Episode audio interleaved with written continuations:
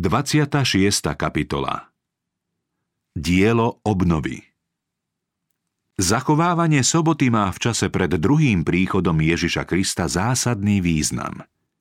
Napriek všetkým výhradám obhajcov nedele je potrebné aj naďalej niesť zväzť o trvalej platnosti všetkých božích prikázaní. O obnove zachovávania soboty, predpovedanej na čas konca, prorok Izaiáš napísal Takto hovorí hospodin. Zachovávajte právo, konajte spravodlivo, lebo je blízko moja spása. Už príde a moja spravodlivosť sa už zjaví. Blahoslavený muž, ktorý toto koná a syn človeka, ktorý sa toho drží. Bedlí nad sobotou, aby ju neznesvetil, dáva si pozor na ruku, aby nekonala zlo. A cudzincov, čo lipnú k pánovi, aby mu slúžili, milovali meno hospodina a boli mu sluhami, všetkých, čo bdejú nad sobotou, aby ju neznesvetili a pridržiavajú sa mojej zmluvy, zavediem na svoj svetý vrch a rozradostím ich vo svojom dome modlitby. Z celého kontextu je zrejmé, že ide o kresťanský vek. K jeho zhromaždeným zhromaždím ešte ďalších. V uvedených slovách ide o náznak zhromažďovania pohanov pod vplyvom hlásania Evanielia a sprievodné požehnanie tým, čo budú zachovávať sobotu – Záväznosť štvrtého prikázania zostáva v platnosti aj po ukrižovaní, vzkriesení a na nebo vstúpení Ježiša Krista dotiaľ, kým budú Kristovi služobníci kázať radostnú zväzť Evanielia všetkým národom. Pán prostredníctvom proroka Izaiáša prikazuje Potvrď svedectvo a zapečať náuku u mojich učeníkov – Pečať Božieho zákona sa nachádza vo štvrtom prikázaní. Je to prikázanie desatora, ktoré uvádza meno a titul zákonodarcu. Predstavuje ho ako stvoriteľa neba i zeme, teda predovšetkým jemu náleží naša úcta a prejavy vďaky. Okrem tohto údaja z desatora nenachádzame nič, čo by poukazovalo na totožnosť zákonodarcu. Cirkevno-mocenskou zmenou soboty bola z Božieho zákona odstránená pečať. Pán Ježiš vyzýva svojich nasledovníkov, aby túto pečať obnovili vyvýšením soboty zo štvrtého prikázania na miesto, ktoré jej patrí, ako pamiatke stvorenia a symbolu stvoriteľovej moci. K zákonu sa obráťte a k svedectvu, Napriek mnohým vzájomne si odporujúcim náukám a teóriám, Boží zákon zostáva jediným neomilným pravidlom, ktorým máme merať všetky názory, náuky a teórie. Preto prorok napísal Ak nebudú hovoriť takto, budú ako tí, pre ktorých niet svitania. Boh prikazuje Volaj, Nestišuj, ako trúba vyvíš svoj hlas, zvestuj môjmu ľudu jeho hriech a Jákobovmu domu jeho vinu. Nie bezbožný svet, ale tí, ktorých pán považuje za svoj ľud, majú byť karhaní za svoje priestupky. Pán pokračuje. Veď sa ma deň čo deň dopytujú a chcú poznať moje cesty ako ľud, čo spravodlivo koná a Božieho práva sa nespúšťa.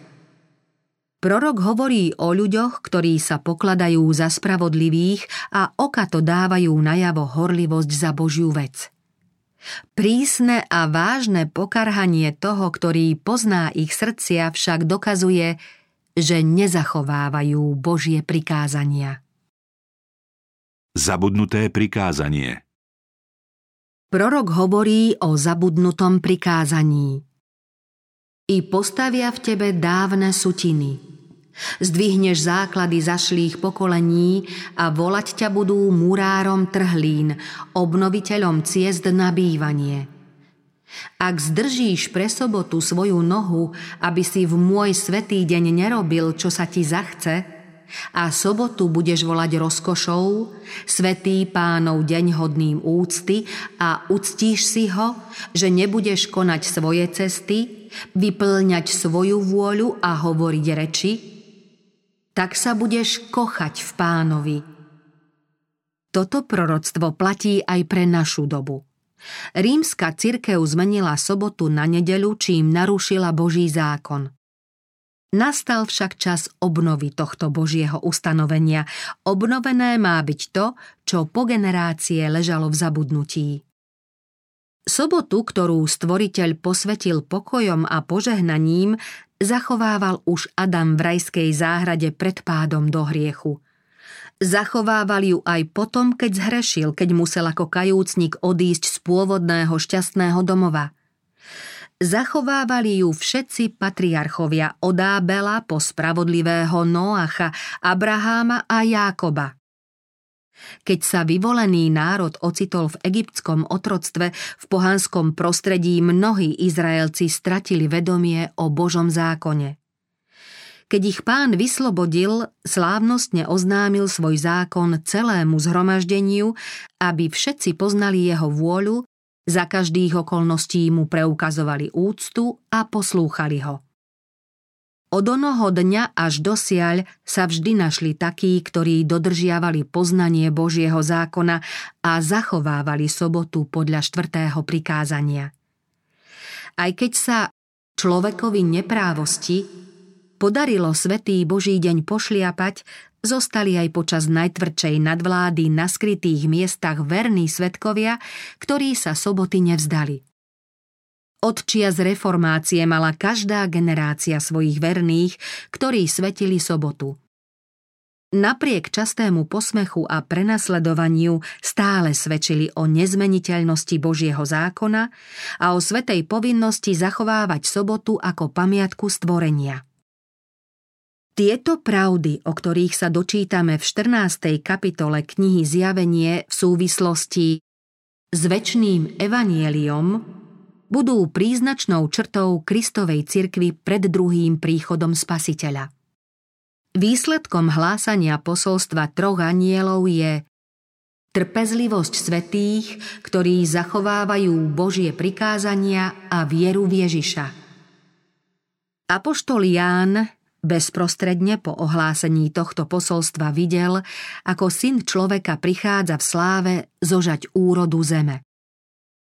Keď veriaci, ktorí prijali učenie o svetini a nezmeniteľnosti Božieho zákona, postrehli krásu a súlad poznaných právd, úžasli a potešili sa – Chceli, aby to, čo pokladali za drahocenné, vedeli všetci kresťania a pevne verili, že to radostne príjmú.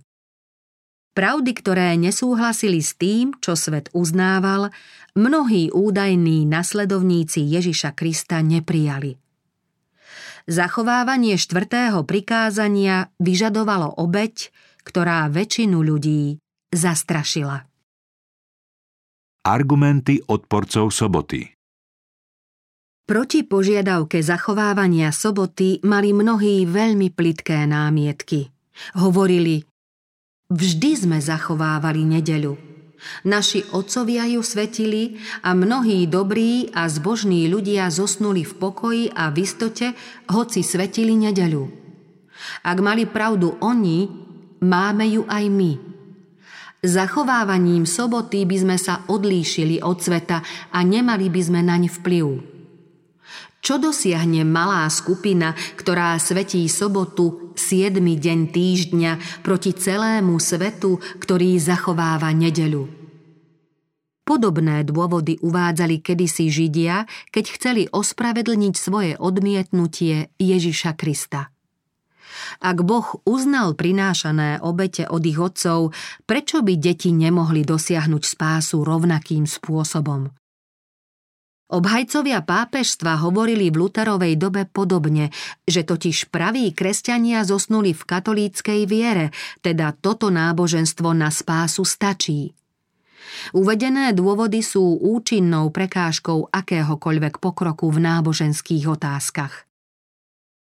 Mnohí namietali, že zachovávanie nedele patrí medzi ustálené kresťanské náuky, ktoré potvrdzuje rozšírená a postáročia zachovávaná tradícia cirkvy. Proti tejto námietke stačí pripomenúť, že zachovávanie soboty je oveľa staršie a rozšírenejšie. Ide o príkaz starý ako sám svet. Potvrdil ju Boh i nebeskí anieli. Keď boli položené základy zeme, vtedy, keď ranné hviezdy zvučne plesali a jasali všetci nebešťania, bol položený aj základ soboty. Toto ustanovenie si právom vyžaduje našu úctu. Sobotu neustanovila ľudská autorita, nevychádza z ľudských tradícií, ustanovili ju odveký a prikázali ju svojim väčným slovom. Len čo sa ľudia začínali zaujímať o otázku soboty, populárni kazatelia prekrúcali Božie slovo a vykladali ho tak, aby upokojili všetkých záujemcov o túto otázku. Tí, čo písmo neskúmali sami, uspokojili sa s názormi, ktoré zodpovedali ich prianiu. Mnohí sa snažili pravdu spochybniť klamnými dôkazmi, tradíciami otcov a najmä autoritou cirkvy. Zástancovia pravdy sa pri obhajobe platnosti štvrtého prikázania odvolávali na písmo a vyzbrojení len slovom pravdy odrážali útoky vzdelancov. Tí s údivom a v hneve poznávali, že ich výrečnosť nič nezmôže proti jednoduchým a priamým dôkazom ľudí, ktorí sa skôr vyznajú v písme, než vo filozofickom mudrovaní. Nedostatok biblických dôkazov nahrádzali neústupčivosťou. Pritom však zabúdali, že kedysi sa iní odporcovia Krista a jeho apoštolov správali podobne. Prečo učenie o sobote neprijali naši význační muži? Len málo ľudí verí tomu, čomu vy veríte. Nie je predsa možné, aby ste mali pravdu vy a všetci učenci sveta sa mýlili. Podobné dôvody vyvracia písmo a poznanie, ako pán vo všetkých dobách viedol svoj ľud. Boh pôsobí prostredníctvom ľudí, ktorí sú ochotní počuť jeho hlas, sú poslušní a keď treba vedia povedať aj nepríjemné pravdy, lebo sa neboja poukázať na všeobecne rozšírené hriechy.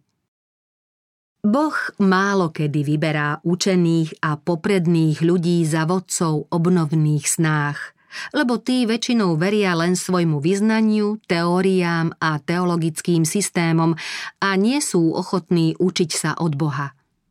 Pochopiť a vykladať písmo môžu tí, ktorí sú spojení so zdrojom múdrosti. Boh niekedy zveruje hlásanie pravdy ľuďom menej vzdelaným – Dôvodom však nie je ich nevzdelanosť, ale pokora. Nie sú pyšní a povýšeneckí, sú ochotní dať sa Bohom poučiť. Učia sa v Kristovej škole a veľkými ich robí pokora a poslušnosť. Boh si ich váži a zveruje im poznanie svojej pravdy, proti čomu pozemské pocty strácajú význam. Väčšina prvých adventistov neprijala pravdu o svetini a Božom zákone. Mnohí z nich stratili aj dôveru v adventné hnutie a prijali bludné a nezmyselné názory o proroctve a druhom príchode Ježiša Krista. Niektorí sa nerozvážne snažili znova určiť dátum Kristovho príchodu – Učenie písma o svetini im malo ozrejmiť, že žiadne prorocké obdobie nesiaha k druhému príchodu Ježiša Krista a nedáva presný dátum tejto udalosti. Oni však poznanie Božieho slova odmietli.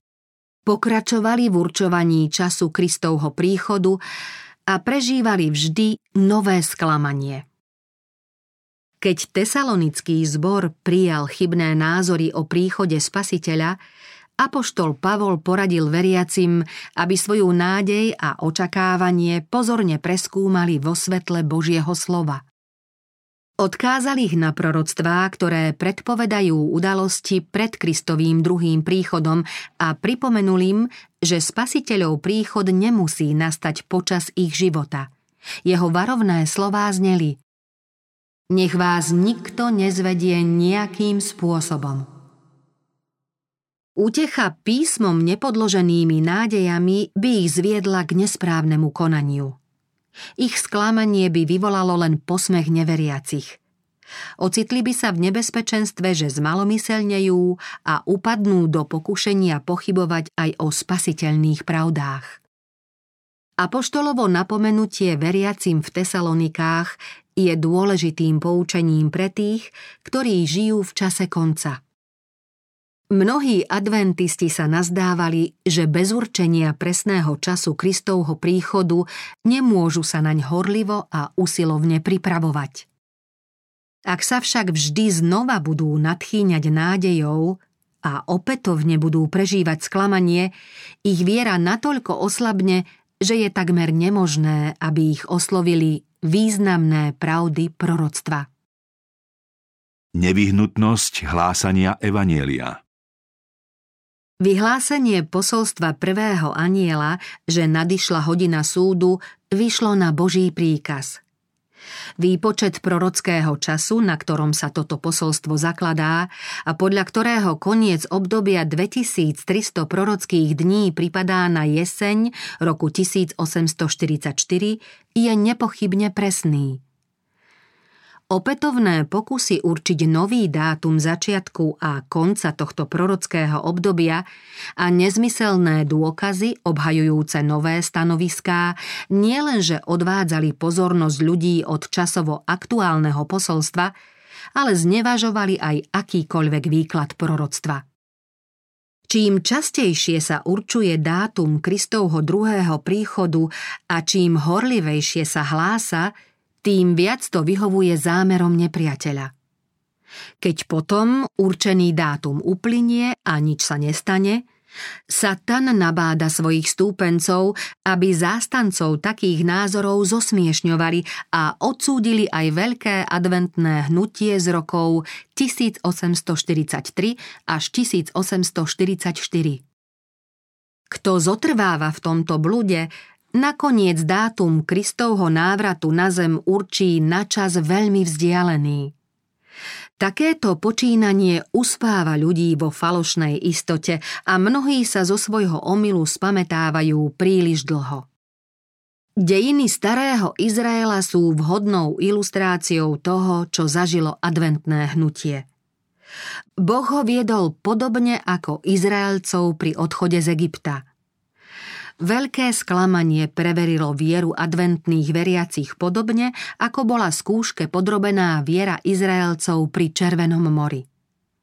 Keby sa boli spoliehali na Božiu ruku, ktorá ich v minulosti viedla a sprevádzala, aj oni by boli svetkami veľkého vyslobodenia – Keby boli všetci účastníci adventného hnutia z roku 1844 prijali posolstvo tretieho aniela a hlásali ho v moci Ducha Svetého, pán by bol prostredníctvom nich vykonal veľké dielo.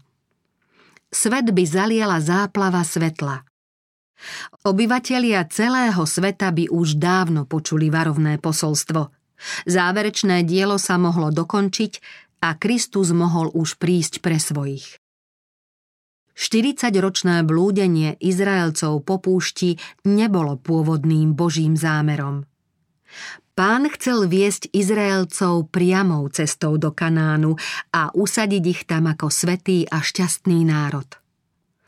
Do slúbenej krajiny však Izraelci nemohli vojsť pre neveru. Keďže sa búrili a vzdorovali Bohu, zahynuli na púšti.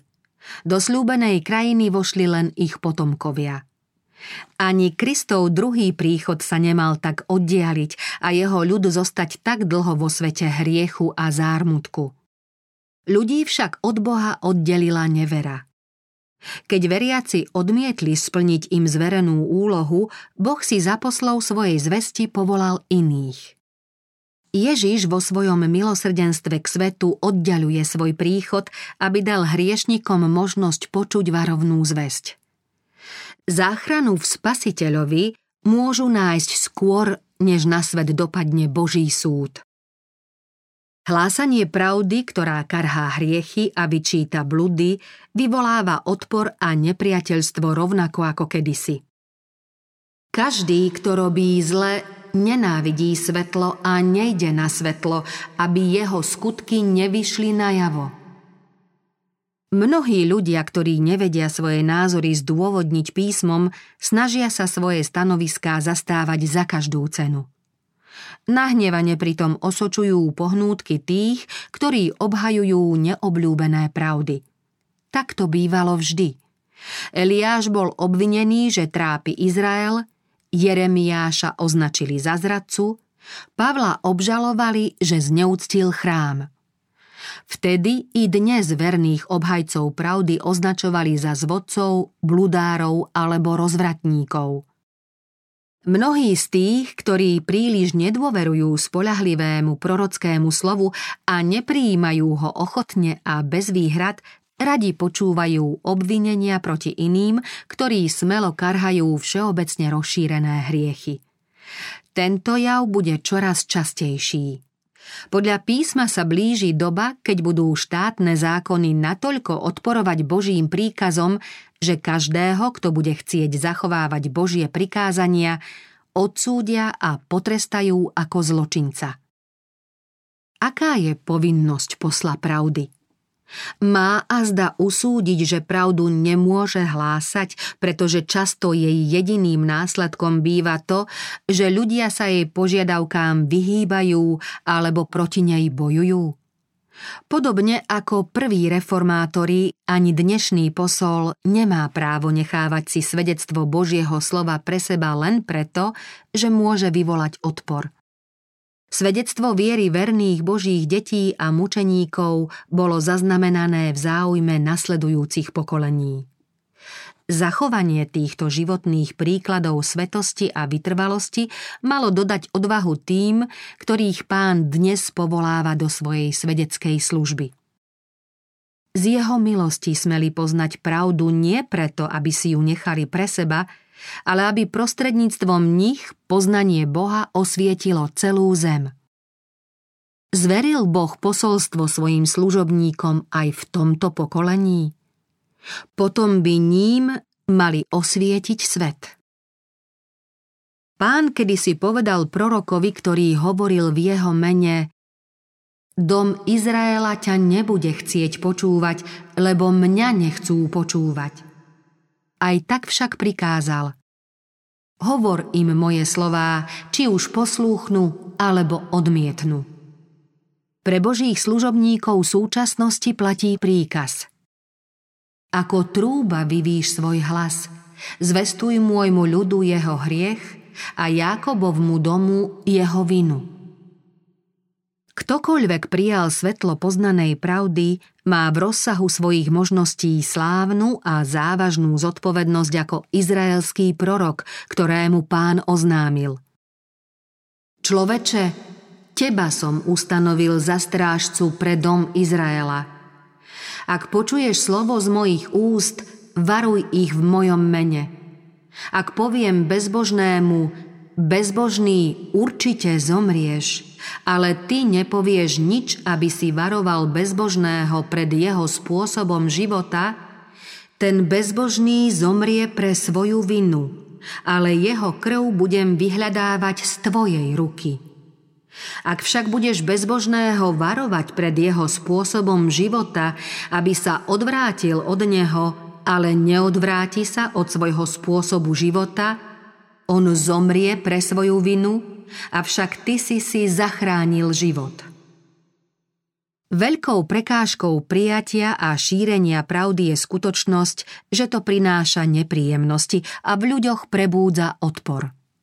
To je jediný dôkaz proti pravde, ktorý jej obhajcovia nikdy nemohli poprieť. Verných nasledovníkov Krista to však nesmie odradiť.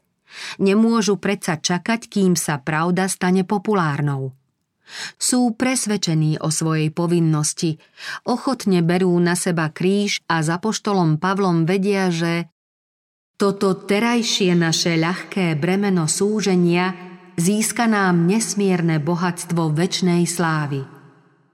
S Mojžišom pokladajú Kristovo pohanenie za väčšie bohatstvo ako poklady Egypta. Ľudia, ktorí srdcom slúžia svetu bez ohľadu na svoje vyznanie, správajú sa v náboženských záležitostiach vypočítavo a bez ohľadu na zásady. Pre správnu vec sa máme rozhodovať preto, že je správna a následky prenechať Bohu – Zásadným, verným a statočným ľuďom svet vďačí za významné reformy. Práve takí ľudia musia pokračovať v reformačnom úsilí dneška. Pán hovorí Počúvajte ma, znalci práva, ľud, ktorý má v srdci môj zákon. Nebojte sa ľudskej potupy a nestrachujte sa ich pohany. Lebo ich sťa rúchom moľ zožerie – a ako vlnu ich strávi červ. Ale moje právo potrvá na veky a moja spása z pokolenia na pokolenie.